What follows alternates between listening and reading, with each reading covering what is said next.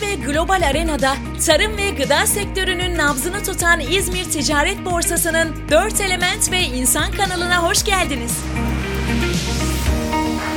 İnsanoğlunu aldığı nefesle canlı kılan hava, yaşamın kaynağı su, doyuran toprak, lezzetlendiren ateş ve evrenin en önemli oyuncusu insan. Moderatörlerimiz soruyor, konuklarımız sizler için anlatıyor.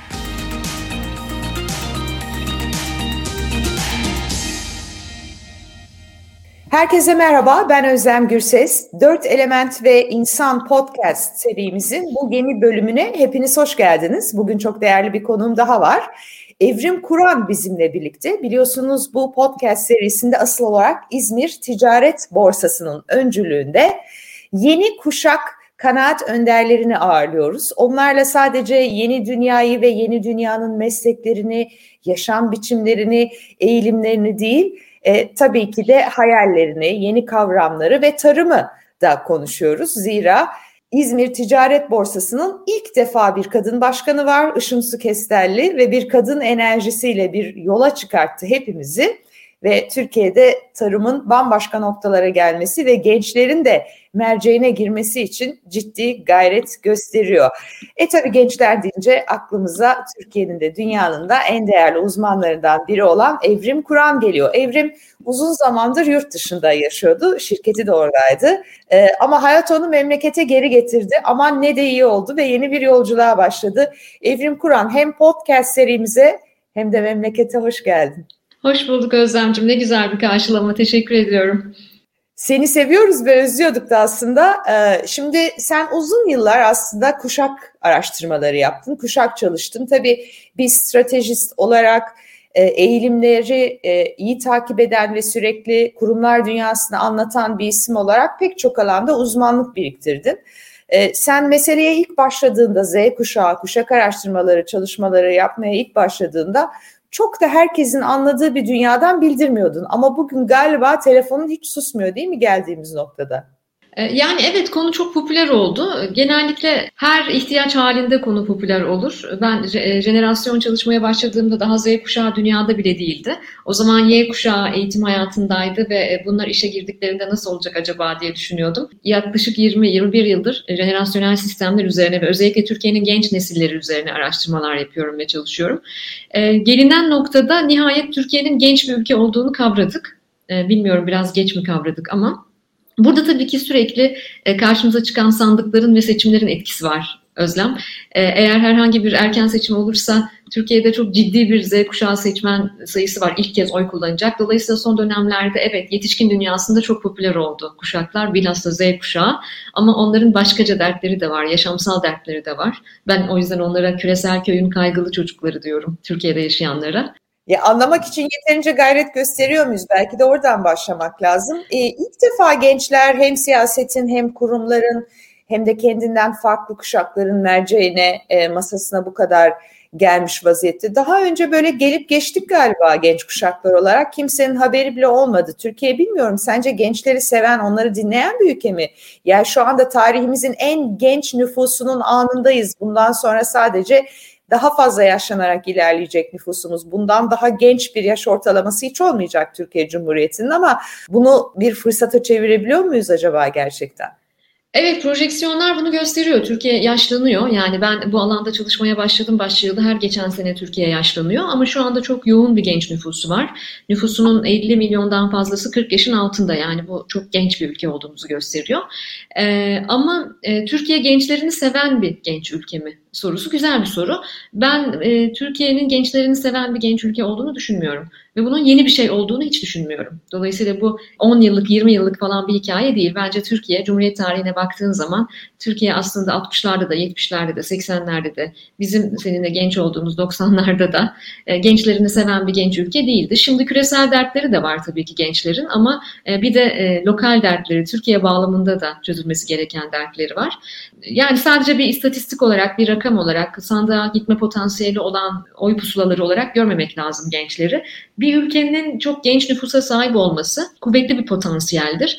Ama anlamlı işler yapılmazsa e, büyük bir tehlike de arz edebilir. E, dolayısıyla e, keskin bir hattır orası. Örneğin bizim ne işte ne eğitimde olan gençler ortalamasına baktığın zaman 15-28 yaş arası gençlerde OECD şampiyonu olduğumuzu söyleyebilirim. Yani %28.8'i Türkiye'li gençlerin e, ne işe gidiyorlar ne de eğitim alıyorlar. Dolayısıyla soru şu neredeler, ne yapıyorlar? O yüzden bu kadar genç bir nüfusa sahip olmak gerekenleri yapmazsak, gereken sistemleri kurgulamazsak e, avantaj olduğu kadar çok büyük bir dezavantaj da olabilir. Mesela şöyle bakarsan e, need dediğimiz ne işe giden ne eğitim alan gençlerin ortalaması yükselirse bir ülkede o ülkede suç oranı artar en basit gösterge olarak bunu göstereyim sana. O yüzden anlamlı bir hayata ihtiyacı var gençlerin. Zaten çözülmesi gereken pek fazla küresel dert var.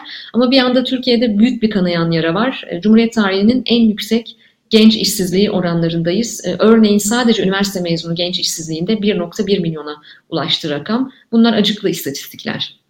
Geçtiğimiz günlerde Sayın Cumhurbaşkanı hem de genç kuşağın katıldığı bir toplantıda onların sorularını yanıtlarken kalifikasyon ve kalibre sorununa dikkat çekti. Dedi ki yani e, yeterince iyi yetişmiş olan herhangi bir genç kolaylıkla Türkiye'de iş bulabilir anlamına getirdi galiba.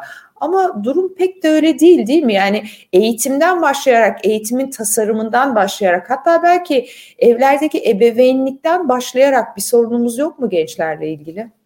E, yani kalifikasyon e, diye tanımlandı. Ben yetkinlik diyeyim. E, kalifikasyon veya işte yetkinlik, yetkinlikleri yeterli olan gençler Türkiye'de iş bulabiliyorlar mı? Bir kere bence üniversitelerin kalifikasyonlarından başlamak lazım. Okulların, sistemlerin 207 tane üniversite var Türkiye'de ve bunların kaçı gerçekten universal anlamda evrensel eğitim ve evrensel yetkinliklerle donatma kabiliyetine sahip. Bunu tartışabiliriz. E, bizim Türkiye'nin 207 üniversitesi içerisinde 55 üniversite araştırma partnerimiz. Türkiye'nin 55 üniversitesinde araştırmalar yapıyoruz. Bunlar muteber üniversiteler ve fakat buradan mezun çocuklarımız da e, ne yazık ki büyük bir işsizlik sıkıntısıyla karşı karşıyalar.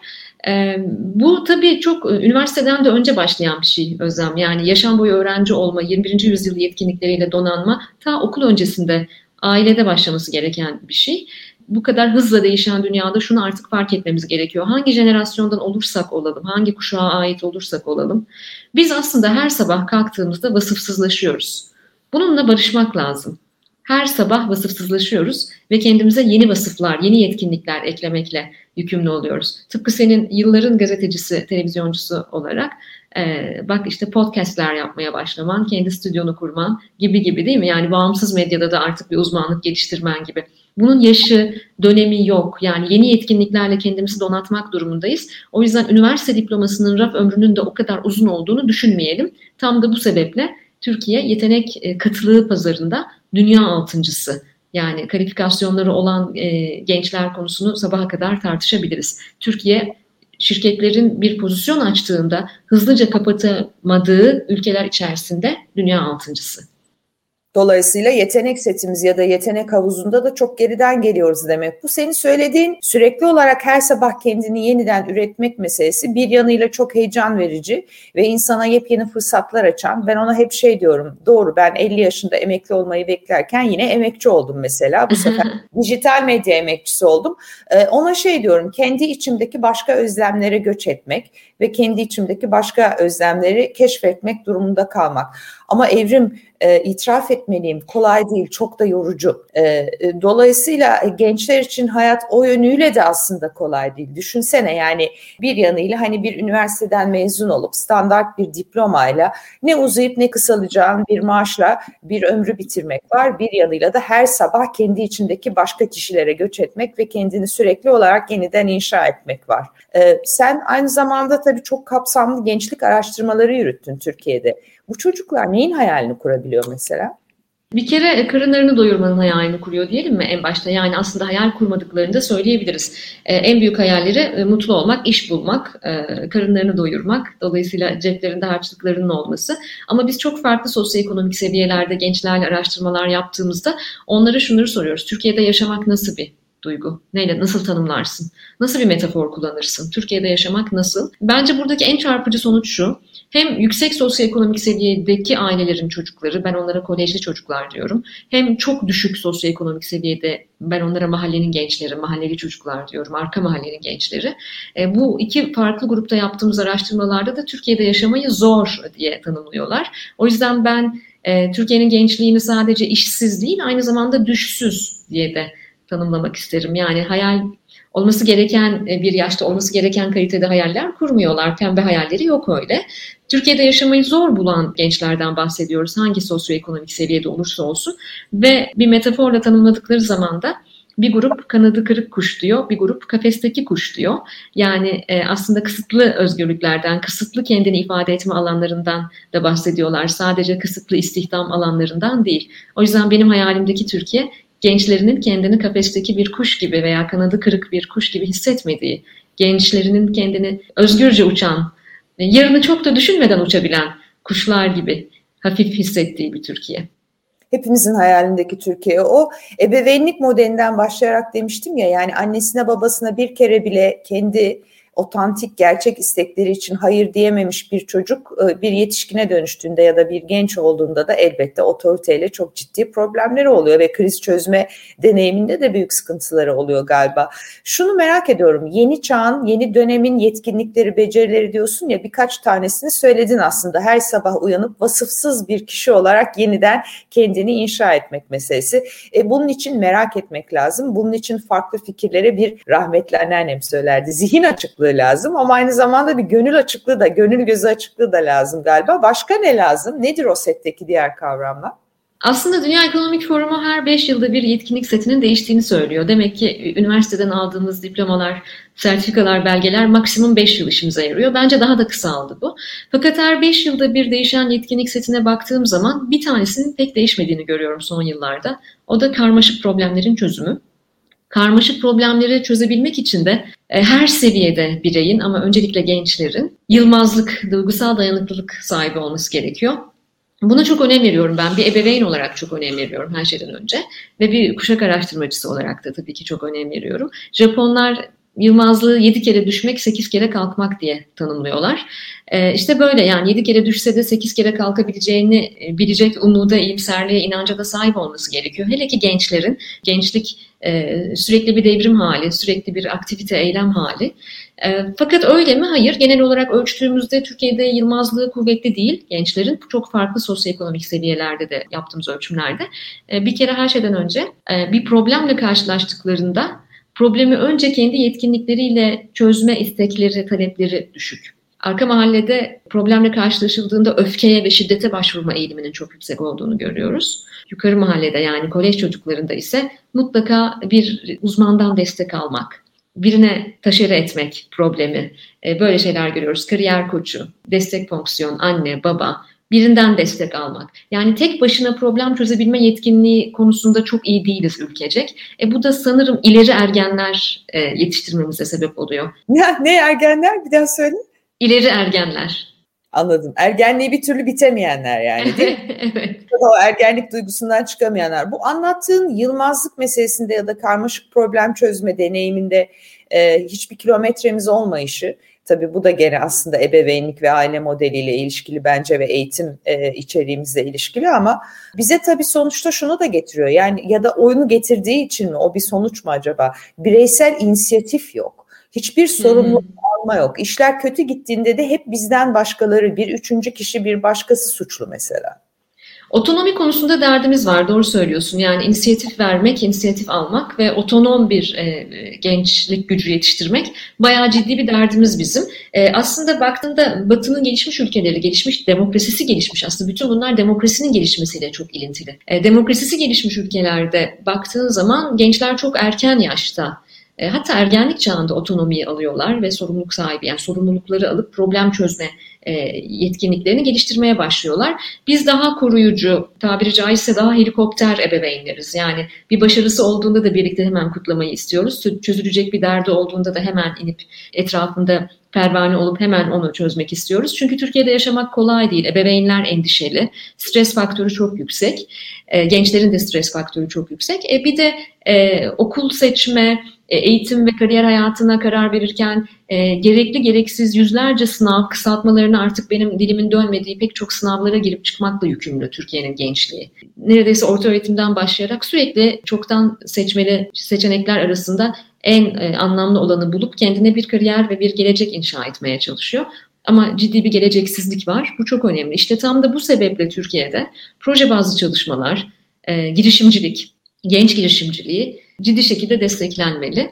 E, bilhassa da e, senin de başlangıçta söylemiş olduğun tarım konusuna gelecek olursak ben özellikle bir zamanlar daha da tarım ülkesi olan Türkiye'de özellikle gençlerin, özellikle Z kuşağının bu alanlarda girişimciliğinin desteklenmesi, üretimlerinin, butik üreticiliklerinin desteklenmesinin ülkedeki dehşetli e, genç işsizliğine de derman olacağını düşünüyorum. Ne kadar doğru söylüyorsun. Aslında yer kürenin en mümbit e, en e, bereketli topraklarının üzerinde çok değerli bir gayrimenkulde oturuyoruz. Oradaki potansiyeli gençlerin kendi potansiyeliyle birleştirebilsek, üreten bir ekonomiye dönüşebilsek, toprağa sığınabilsek yani kim bilir neler yeşerebilir orada. Ama bir yandan da bu işleri böyle bir halkla ilişkiler projesi gibi yapan kurumlar da var. Sen çünkü biliyorum kurumlarla da çok yakın çalışıyorsun. Evet. E, ya bu çok önemli bir konu söylediğin gerçekten. İngilizce bir ifade kullanacağım. Türkçeleştirmemiz bir an evvel gerekiyor bunu. E, greenwashing denen bir ifade var dünyada kullanılan. Ben bunu yeşile boyama, ortalığı yeşile boyama, e, boyayarak köpürtme yani sadece boyama olarak görüyorum. Aslında bir kampanya tadında yürütülen, biz çevreyi de çok seviyoruz. İşte çevre için, doğa için, tarım için çok da güzel şeyler yapıyoruz diyen kurumlar da var ama bunu gerçekten otantik bir biçimde yapan kurumlar da var. Ben bunun bir sosyal sorumluluk kampanyası kampanyası hatta biraz sosyal zorunluluk kampanyası olarak yapılmasından ziyade gerçekten içselleştirilmiş ve hem ülke ekonomisini hem genç işsizliğini giderecek hem üretimi e, ve daha sağlıklı bir e, çevreyi destekleyebilecek, daha az karbon ayak izini cesaretlendirebilecek e, çoklu bir sistem iyileştirmesi olarak ele alınmasının en sağlıklısı olduğunu düşünüyorum. Ama iyi haber şu ki Z kuşağı yani 21 yaşın altındaki bizim yeni genç gücümüz e, pek de yemiyor bu e, yeşile boyamaları. E, sahici markaları, sahici kurumları ayırt edebiliyor. Üstelik doğa konusunda, çevre konusunda çok hassas. Çünkü biz onlara çok yaralı bir ortam, yaralı bir çevre, yaralı bir dünya bıraktık çevresel anlamda. Dolayısıyla bu konularda da çok hassas bir jenerasyondan bahsediyoruz. Eğer e, elimizi taşın altına koyarsak biz yetişkinler olarak ve kural koyucu e, yolları açarsa ben bu jenerasyonun e, Türkiye ziraatine, Türkiye'nin organik tarımına çok ciddi şekilde sahip çıkacak ve bunları yapmaktan çok haz alacak bir jenerasyon olduğunu düşünüyorum. Böyle insanlar var. Böyle derviş gibi dağlarda dolaşan Viktor Ananias vardı mesela. Evet. Rahmetli Alım muhteşem bir kanaat önderiydi. Buğday Derneği'nin de kurucusu. Ee, şahane bir e, miras bıraktı bize o dernekle. Veya mesela Mustafa Alper Ülgen var. E, Kuzey Ege'de Kaz Dağları'nda Kızılca buğdayı yetiştiren, otantik buğday tohumlarını, ata tohumlarını bulan, bunların peşinde koşan ve olağanüstü buğday başakları yetiştiren ve bir de bazen onlardan ekmek de yapan Mustafa Alper Ülgen var. Böyle böyle bir sürü var. Kadın çiftçiler var. Hayvancılıkla uğraşan genç girişimci e, çiftçiler evet. Sencer Solakoğlu galiba yanlış hatırlamıyorsam mesela bunlardan biri. Böyle çok hani tırnak içinde havalı çiftçiler de var yani çünkü e, bir yandan da bu bir iş modeli aslına bakarsan ve bunun sürdürülebilir olması değerli. Böyle çok genç insan var belki onları daha fazla bizim de medyada ön plana çıkartmamız lazım. Son olarak şunu sormak istiyorum Evrim dedin ya e, Türkiye şu anda 40 yaşın altında 50 milyon nüfusuyla e, dünyanın en avantajlı toplum yapılarından, toplum demografilerinden birine sahip ve kendi tarihimizin de belki en şanslı anında bulunuyoruz şu anda. Ama bu bıçak sırtı. Bu tarafa geçersek başka bir dünya, bu tarafa geçersek başka bir dünya. Son olarak bize bu genç potansiyelimizi ve gençleri doğru dinlediğimizde ve doğru istihdam, eğitim e, politikaları yarattığımızda ne olur Türkiye'ye? Yaratamadığımızda ne olur Türkiye'ye? İki senaryo anlatır mısın? Evet eğer e, bu potansiyeli performansa çevirebilirsek icat çıkar Özlem Türkiye'den. Türkiye'den gerçek anlamda icat çıkar. Her alanda, sanatta, bilimde, e, sanayide, tarımda, her alanda, sporda Türkiye'den çok inovatif işler çıkar. E, ve Türkiye binlerce e, küresel markaya sahip bir ülke halini alabilir. Eğer bu potansiyeli performansa çeviremezsek son birkaç yıldır ciddi şekilde karşı karşıya kaldığımız, benim de son dönemde araştırmalarımı yoğunlaştırdığım genç beyin göçüyle uğraşmak zorunda kalırız. Ondan sonra da tersine beyin göçü programları yapıp onları geri getirmeye çalışırız ki bence önümüzdeki 10 yılda böyle bir derdi olacak Türkiye'nin. Çünkü e, bilhassa 2018 ekonomik krizini takip eden dönemlerden itibaren çok ciddi bir beyin göçüyle karşı karşıya Türkiye. Ee, hem de çok farklı sosyoekonomik seviyelerden. Bu hoş bir şey değil. Bu çünkü 50'lerdeki e, 60'lardaki göçe benzemiyor Özlem. Gitmek zorunda olmadıkları halde giden e, ve aslında çok daha kalifikasyonlarının altında e, işlerde çalışmak zorunda kalan gençlerden bahsediyoruz. E, önemli bir sorunu şu anda göç, e, Türkiye gençlerin önemli bir sorunu. E, yanı sıra eğer e, bunları performansa çeviremezsek bu kuvvetli potansiyeli bir başka tehlikeyle de karşı karşıya kalıyoruz ki o tehlikeyle buluştuk biz yıllardır. Ortalama vasatlık tehlikesi yani kendini gerçekleştiremeyen vasatlaşmış gençler. Beşten şaşma altıyı aşma gençler, ekseriyetle memur olmak isteyen gençler. Bu yüzden de KPSS kitapları kolunun altında olan sınavlara hazırlanan ve sonra da atanmayı bekleyen yüz binlerce gencin e, umutsuzluğundan da bahsedebiliriz bugün Türkiye'de. Sen anlatırken nefesim kesildi. O vasatlık hepimizin nefesini kesen bir şey ve aslında hayatımızdaki tüm renkleri alan bir şey. Aşksız, heyecansız, coşkusuz, renksiz böyle üstünden beton kamyonları e, geçip bir de silindirle yani dökülüp bir de üstünden silindirle geçirmiş, ezilmiş bir coğrafya gibi hissediyor insan kendisini. Dilerim diğerini başarırız. O zaman son olarak son çalışmanı sorayım. E, Türk genç diasporası e, benim de çok ilgimi çeken bir konu yıllardır. Çünkü ne zaman yurt dışına çıksam ki çok seyahat ediyorum. Çoğuna da oğlumu uzayı da götürmeye çalışıyorum. Zihnini, e, ufkunu açmak gayesiyle. Her yerde bir Türkiye rastlıyorum ve mutlaka bir şey başarmışlar. Bu tarafa döndüğünde, Türkiye'ye baktığında, PISA skorlarına baktığında eğitimde içler acısı bir karneye sahibiz. Bu Türk çocuklarıyla ilgili değil galiba. Bizim bir sistem sorunumuz var. Çünkü aynı çocuklar aynı coğrafyadan yurt dışına gittiklerinde Nobel alabilecek kalitede işler üretebiliyorlar. Demek ki Türkiye'nin başka bir sıkıntısı var. Aslında PISA ile ilgili biliyorsun medyada sıklıkla bizim e, okuduğunu anlama veya işte sayısal yetkinliklerde ne kadar gerilerde olduğumuz konuşuluyor. Ama gözden kaçan önemli bir e, sonucu daha var PISA'nın e, biraz en son yapılanda. OECD ülkeleri içerisinde yaşam memnuniyeti en düşük olan ülkeyiz biz. Öğrenciler arasında öyle mi? Öğrenciler arasında yaşam memnuniyeti yani biliyorsun 14 yaş grubuna yapılıyor bu ve o yaş grubunda yaşam memnuniyeti en düşük olan ülkeyiz biz e, en güncel PISA sonuçlarına göre. Demek ki başarılı olmak için mutlu olmak gerekiyor. Fakat biz ülkede yıllardır şu yanılsama içerisindeyiz. Mutlu olmak için başarılı olmak gerekiyor. Çok para kazanmak ve çoktan seçmeli soruları soruları çözmek gerekiyor. Hayır böyle değil. Önce bununla yüzleşmek lazım zannedersem. Yani çiftçi olarak da mutlu olabiliriz. El emeği yapan bir zanaatkar olarak da mutlu olabiliriz. Önce çocuklarımıza önce mutlu olmayı sonra e, arzu ederlerse başarının gelebileceğini anlatmak gerekiyor galiba. Daha güzel bir cümle olamazdı bitirmek için. Çok teşekkür ediyorum Evrim Kur'an. Bugün bizimle Dört Element ve İnsan podcast serimizin konuğu olarak e, Evrim Kur'an vardı. Daha böyle dakikalarca devam eder bu sohbet bilmiyorum. Onun ajandasını yakalarsak belki bir ikinci bölüm yapabiliriz eğer kabul ederse. Ama bu bile çok değerliydi. Evrim çok teşekkür ediyorum. Tekrar memlekete hoş geldin. Yolun açık, uğurlu, bereketli olsun. Çok teşekkür ederim Özlem. Sevgiler herkese, tüm dinleyenlere.